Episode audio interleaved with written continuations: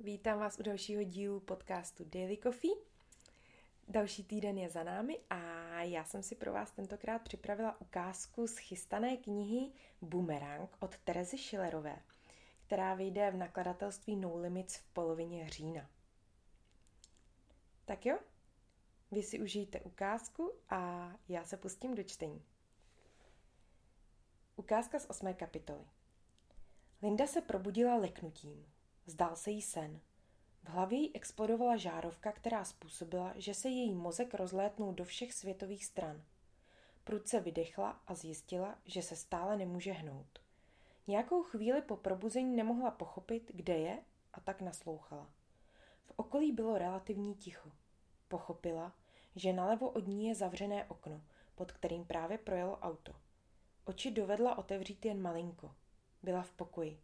V místnosti bylo dusno a měla sucho v ústech. Potřebovala se strašně moc napít, ale hlad necítila. Žaludek měla permanentně sevřený. Stále byla přivázaná k posteli.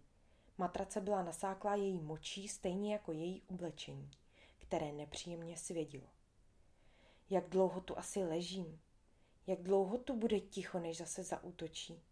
Kdy bude mít dost a jak tohle skončí? Ubije mě tu k smrti?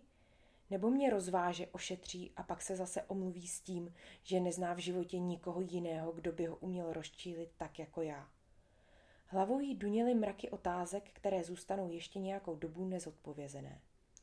A taky slyšela ty jeho včerejší věty, kterými je zásoboval, ještě než se vytočil do nepříčetna a začal ji brutálně být a škrtit. Málem přitom ztratila vědomí a už krcení se počůrala. Zeptej se, koho chceš, Každý z mého okolí ti potvrdí, že jsem klidný člověk. To jenom ty mě dokážeš takhle vytočit. Já za to nemůžu. V těch chvílích to nejsem já. Máš nějakou zvláštní moc ze mě dělat zrůdu. Můžeš si za to sama, křičel na ní.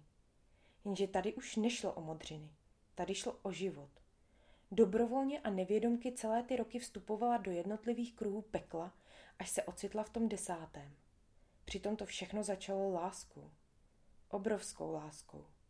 To by neprokouknul nikdo a tak si nic nevyčítala. Láska nikdy za nic nemůže. Láska nesklame. Člověk sklame. A David to šeredně posral.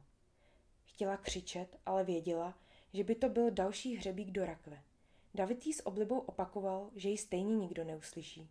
Nad nimi bydlela jen ta stará a téměř hluchá paní. To spíše oni vždy slyšeli její televizi, protože si ji pouštěla snad na maximum.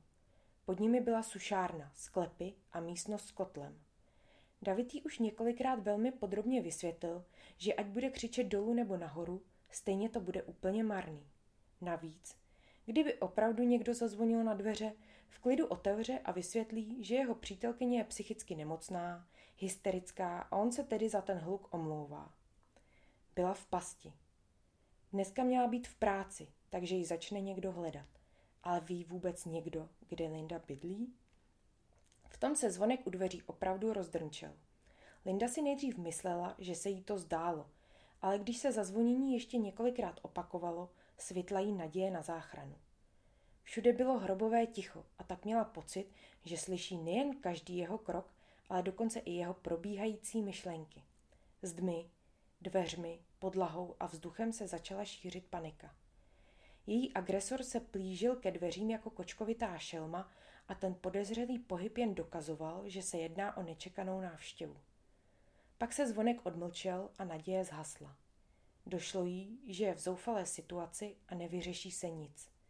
Možná to teď za to zvonění schytá, ale to už by ji nepřekvapilo. Teď už ji nemůže překvapit nic. David jí tvrdil, že má novou práci. Přitom to tak vůbec nebylo. Když neměla službu a odpočívala, chodil prostě někam ven, Bůh ví kam. Ale včera to bylo jasné. Šel se někam opít. Po návratu z něj vypadlo, že ji občas sledoval. Po prvních fackách a ranách pěstí pochopila, že se opět napil vodky, po které býval nepříčetný a velmi agresivní. Dříve jeho chování přičítala právě alkoholu. Vlastně ho to v jejich očích omlouvalo. Myslela si, že kdyby nepil, bylo by všechno jinak. Dneska ví, že nebylo. Největší hnusy od něj slyšela, když byl střízlivý. Byl to prostě hajzl. ať už pil nebo ne.